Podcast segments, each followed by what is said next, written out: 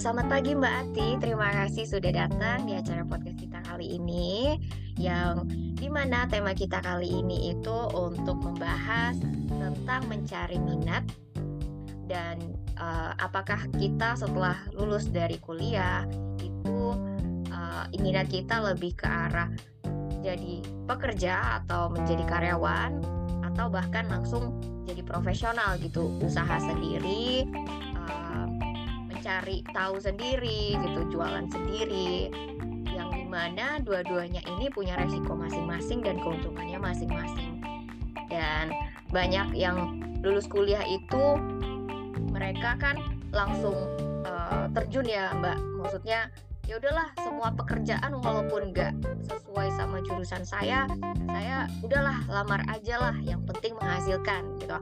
Terus ada yang lulus dia coba-coba gitu kan, nggak cari dulu gitu peluangnya apa, tapi udah langsung yang bisa jual-jual aja gitu kan, karena ya tuntutan tadi um, biaya hidup sama mungkin tuntutan orang sekitar untuk uh, cepet-cepet lah biar gak malu-maluin kalau katanya mah gitu kan, minimal ada pekerjaan ketika orang tanya, keluarga tanya uh, kamu kerja apa, kita gak malu lah, baik orang tua ataupun anak. Biasanya kebanyakan yang dirasakan oleh orang-orang yang uh, lulus kuliah itu seperti itu.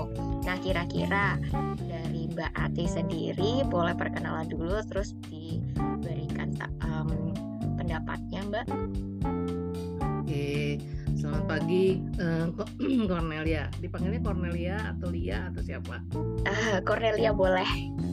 Cornelia boleh. Oke, selamat pagi teman-teman semua. Nah, uh, perkenalkan saya biasa dipanggil Ati. Uh, nama lengkap saya Sugiyarti Rosbak. Dulu saya bekerja di Saya uh, lama berkecimpung di dunia korporasi selama tiga puluh tahun, dimulai dengan karir saya dengan sebagai sekretaris dan berakhir di tiga puluh tahun saya sebagai H R manager yang menangani uh, enam pabrik waktu itu dengan tiga ribu karyawan waktu, uh, dari salah satu multinational company. Saya nggak akan nyebut ya multinational company-nya di sini gitu ya. Uh, dan de, pengalaman saya itu sebenarnya hmm, saya cukup lama di satu perusahaan. Di multinasional ini sampai dua puluh delapan tahun, jadi dua tahun sebelumnya saya uh, sempat bekerja di tempat lain, kemudian di multinational company, dan di situ karir saya awalnya juga diawali dengan sekretaris, kemudian sepuluh tahun kemudian saya masuk menjadi praktisi H R, dimulai mendapat kesempatan sebagai praktisi H R, dan selama dua puluh tahun saya uh, menjadi praktisi H R. Uh, ya itu jadi menarik buat saya karena ternyata I find out bahwa saya memang tertarik untuk interaksi dengan orang gitu ya. Itu yang yang akhirnya membawa saya pada pada satu uh, satu satu proses lagi gitu, transisi karir dari korporasi ke uh, dunia self-employed gitu ya, ke freelancer, ke pekerja mandiri, di mana saya sekarang lebih banyak menjadi karir dan bisnis transition coach dan trainer. Itu sih sebenarnya pekerjaan saya yang dimulai sejak dua ribu dua puluh kemarin. Jadi uh, berhenti dari dunia korporasi langsung terjun ke dunia korporasi, ke dunia uh, apa freelancer. Itu sih Cornelia cerita sedikit mengenai saya. Nah tadi kalau ditanya gitu ya mengenai orang tuh bekerja uh, apakah setelah lulus kuliah gitu ya, fresh graduate berarti kan.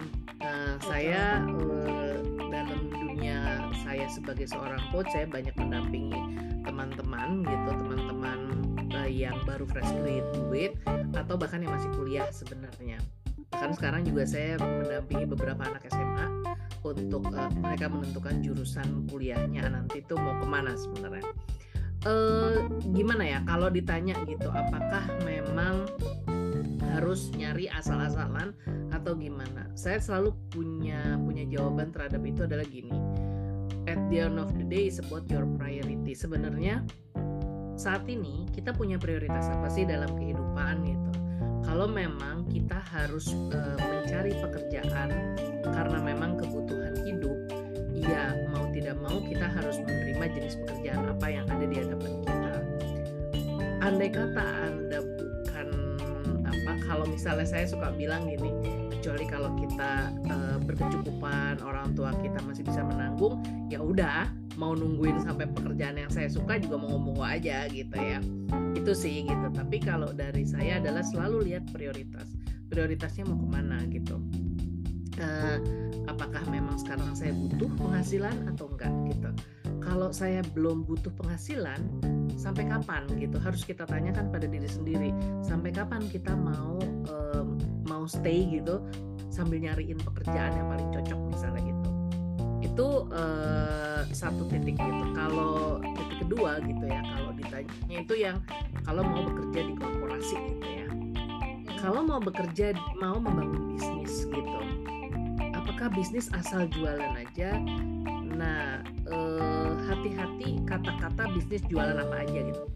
Karena buat saya bisnis itu beda dengan dagang. Kalau dagang kita mau dagang apa aja juga bisa gitu. Tapi kalau mengelola bisnis itu beda. Karena mengelola bisnis itu kita perlu pola tertentu, kita perlu pengetahuan tertentu, kita perlu skill tertentu. Nah, jadi eh, balik lagi sebenarnya selalu saya kembalikan kepada kepada klien saya. Kalau ngobrol sama saya, saya tanya sebenarnya yang kamu punya prioritasnya apa sih? Yang kamu inginkan sekarang itu apa? Itu sih sebenarnya. Cornelia semoga menjawab. Oke, okay, thank you Mbak. Ini tapi benar banget sih. Balik lagi ke prioritas ya. Karena tujuan utama apa? Kalau misalnya kita nggak tahu prioritasnya kita apa, ya susah gitu. Karena Uh, orang-orang kalau menurut saya akan selalu berkomentar gitu kan, tapi yang tahu kebutuhannya kita, kita. Nah Mbak, aku boleh tanya nggak kalau misalnya nutrition coach and trainer itu maksudnya apa? Uh, sorry tadi keputus kayaknya. Iya, business nutrition coach and trainer, boleh di, di, uh, dijelaskan Mbak nutrition itu maksudnya apa? Oh oke, okay. uh, jadi uh, karir dan bisnis transition coach dan trainer. Jadi gini, uh, profesi saya sebagai coach dan juga trainer, uh, orang sering me- menyalahartikan bahwa coach itu trainer. Bukan, coach itu adalah seseorang yang dalam hal ini saya memang punya sertifikasi coaching dari International Coaching Federation. Uh, fungsinya berbeda, berbeda lagi dengan mentor, berbeda lagi dengan fasilitator, berbeda lagi dengan konselor gitu ya. Kalau trainer prinsipnya adalah kita ngajarin orang. Kalau coaching itu enggak, coaching itu kita ngebantu orang berpikir bagaimana dia menggali pemikiran dia, menggali potensi di dalam diri dia dengan beberapa teknik tertentu. Salah satunya teknik bertanya. Seorang coach harus harus sangat mendengarkan, nggak boleh judgement, dan kita nggak share pengetahuan. Saya sebagai seorang coach, saya pernah mengcoaching seorang dokter. Saya bukan dokter gitu, tapi saya bisa mengcoaching seorang dokter gitu. Nah itu karena yang memang saya itu bukan ngajarin dia. Tapi kalau trainer wajib harus uh, apa?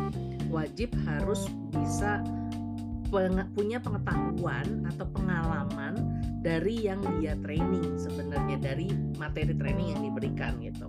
Nah kalau ditanya kenapa saya uh, menuliskan karir dan bisnis transition coach dan trainer gitu ya, coaching sendiri, coach sendiri saat ini jumlahnya cukup banyak, dan bukan cukup banyak, nggak terlalu banyak sebenarnya kalau dibandingkan jumlah penduduk Indonesia gitu ya. Coaching di Indonesia belum terlalu dikenal, uh, tapi kalau di negara-negara uh, yang seperti Eropa, Amerika, mereka sudah cukup dikenal profesi coach gitu ya. Dan kalau ditanya uh, kenapa saya nyebutnya karir dan bisnis transition, karena itu sebenarnya memang menjadi bagian dari diri saya uh, waktu saya berganti karir dari korporasi menjadi seorang uh, entrepreneur, dalam hal ini pekerja mandiri ya. Uh, itu adalah sebenarnya uh, karir transition gitu. Nah bagaimana bisnis transition? Bisnis transition juga sebenarnya dari yang saya cuma mikir sebagai karyawan kan kita nggak mikir ya, mau gajian kapan ya udah nerima aja gitu ya. Tapi saat kita sebagai seorang pekerja mandiri itu sebenarnya kita mengelola satu bisnis sendiri.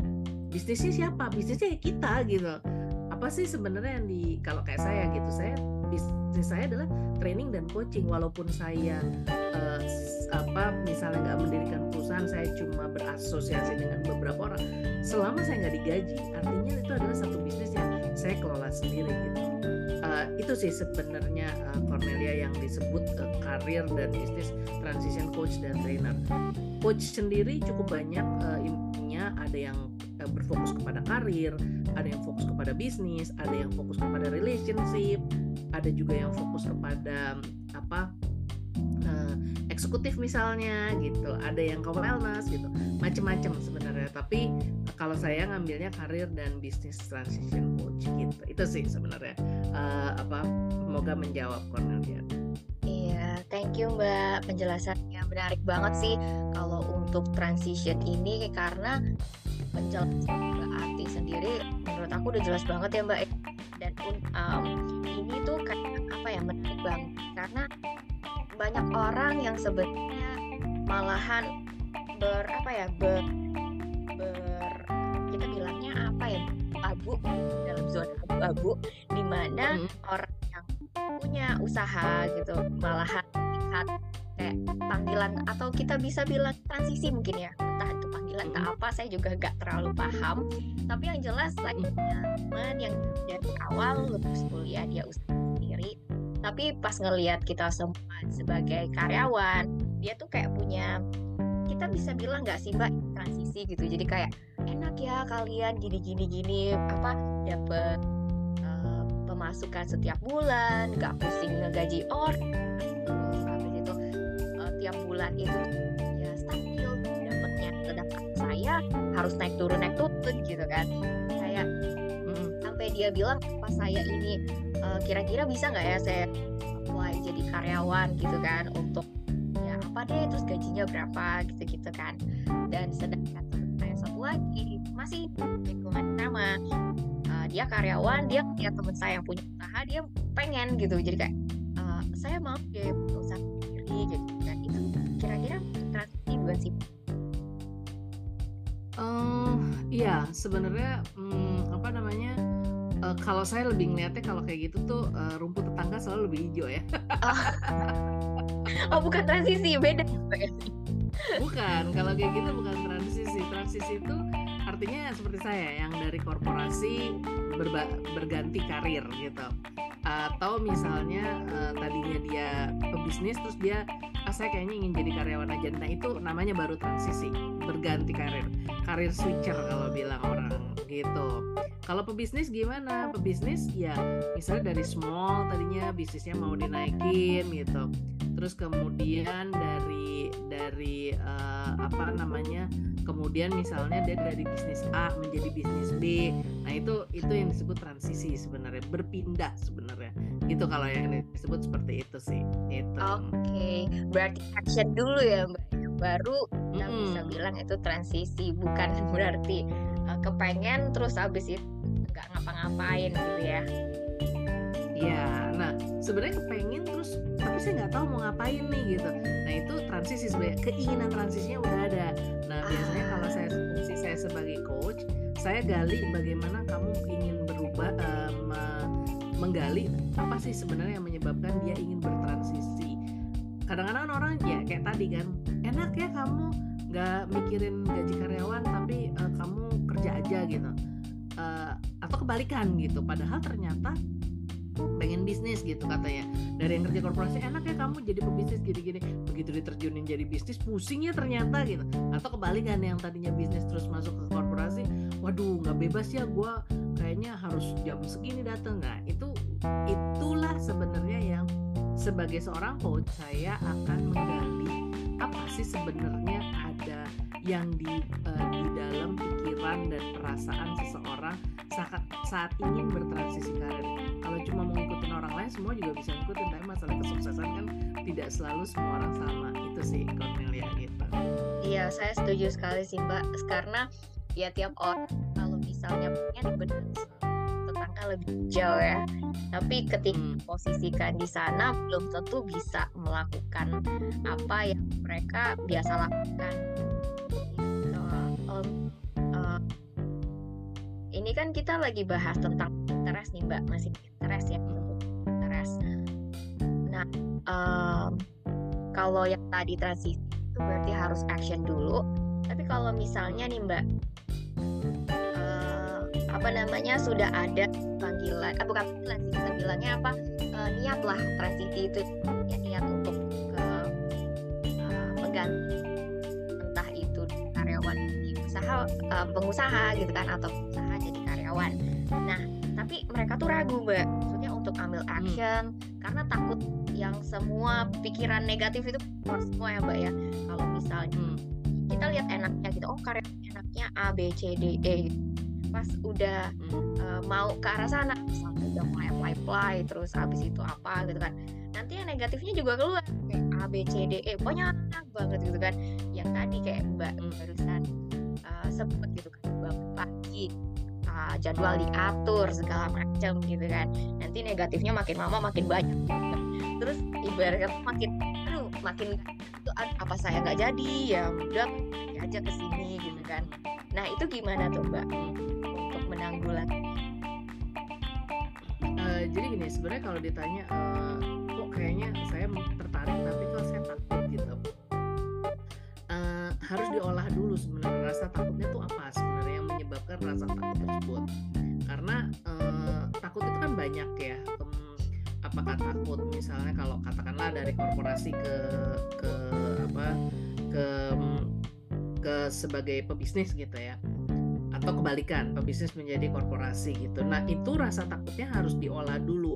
Ada rasa takut di mana? Kalau cuma rasa takut misalnya eh, penghasilan saya berkurang gitu. Nah hati-hati dengan kata-kata penghasilan berkurang. Are you sure gitu? Belum tentu juga gitu. Atau justru penghasilannya nggak tetap gitu. Aspek peng- menjadi seorang pebisnis bukan hanya penghasilan nggak tetap, banyak gitu kan. Orang mau jadi pebisnis itu yang tadi kayak tadi, gaji karyawan, gimana cara ngembangin bisnis, gimana supaya bisnis saya bisa dikenal orang gitu. Itu kan itu kan menjadi seorang pebisnis. Terus kalau misalnya di korporasi gitu ya, dari pebisnis menjadi korporasi gitu. Uh, selama ini menjadi pebisnis dia pegang sendiri, dia ngerti sendiri, marketing tahu sendiri. Tapi saat di korporasi ya tergantung dia masuk bagian apa gitu. Kalau dia masuk bagiannya katakanlah misalnya sales gitu, ya dia cuma ngerti sales doang, marketing dia nggak akan sentuh-sentuh. Misalnya kebetulan kalau di dalam satu satu apa namanya satu perusahaan itu sales dan marketing bisa gitu, dia nggak akan ngerti masalah finansial, dia nggak akan disuruh mikirin finansial perusahaan gitu. Nah karena apa? Karena memang kalau udah di korporasi ya udah kamu kerja memang sesuai porsi kamu. Bolehkah saya tahu yang lain? Boleh, tapi bukan area kamu, kecuali ditunjuk ini area kamu, baru itu menjadi tanggung jawab kita gitu. Um, tapi kalau misalnya uh, uh, apa, uh, nah itu kadang-kadang buat sebagian orang menjadi frustasi. Aduh, gue kan sebenarnya pengen ngerti ini, pengen ngerti ini, kok nggak bisa ya, kok gue nggak bisa. Nah itu yang kadang-kadang membuat orang jadi frustasi gitu. Kalau ditanya bagaimana kalau kita udah punya keinginan, kalau saya selalu balik lagi, saya ajak orang berpikir keinginan ini disebabkan karena apa. Uh, terus kalau kita takut, takutnya apa? Apa yang kita takutkan sebenarnya? Itu harus kita olah tuh apa yang kita takutkan. Dari takut ketakutan itu kita lihat lagi gitu, ketakutan ini disebabkan oleh apa ya? Kalau uh, kalau misalnya saya mau menyingkirkan ketakutan ini, bagaimana cara saya bisa menyingkirkan ketakutan ini?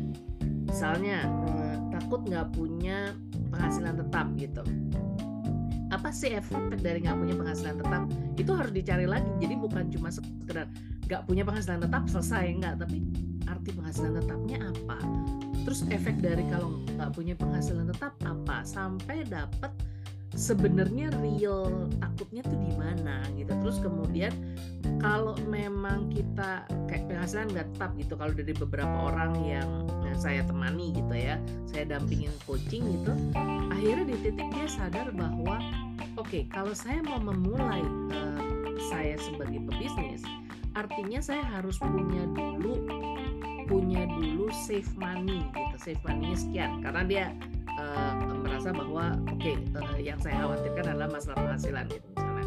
Tapi ada juga yang dia berpikirnya gini, saya tuh khawatir saya nggak dikenal orang. Pada saat saya jualan, saya berbisnis, orang nggak mau beli barang saya gitu. Artinya apa kalau kayak gitu? Dia nggak mikirin maninya ya, dia tenang-tenang, maninya dia punya gitu. Nah kalau seperti itu, apa yang dia harus lakukan? Berarti dia harus bangun dulu, mau bangun personal branding di sosial media. Wah saya sebenarnya nggak tertarik ke sosial media. Saya tuh merasa saya bukan orang sosial media. Ya kalau nggak sosial media apa? Berarti mungkin dia harus bangun, bangun networking gitu. Nah ya berarti kan dia harus ngumpul sama orang-orang untuk networking. Jadi seperti itu Cornelia. Intinya aku tangkapnya benar sih Mbak, itu maksudnya kayak semua ketakutan itu selama kita mau cari tahu apa yang ditakutkan selalu pasti akan ada jawaban.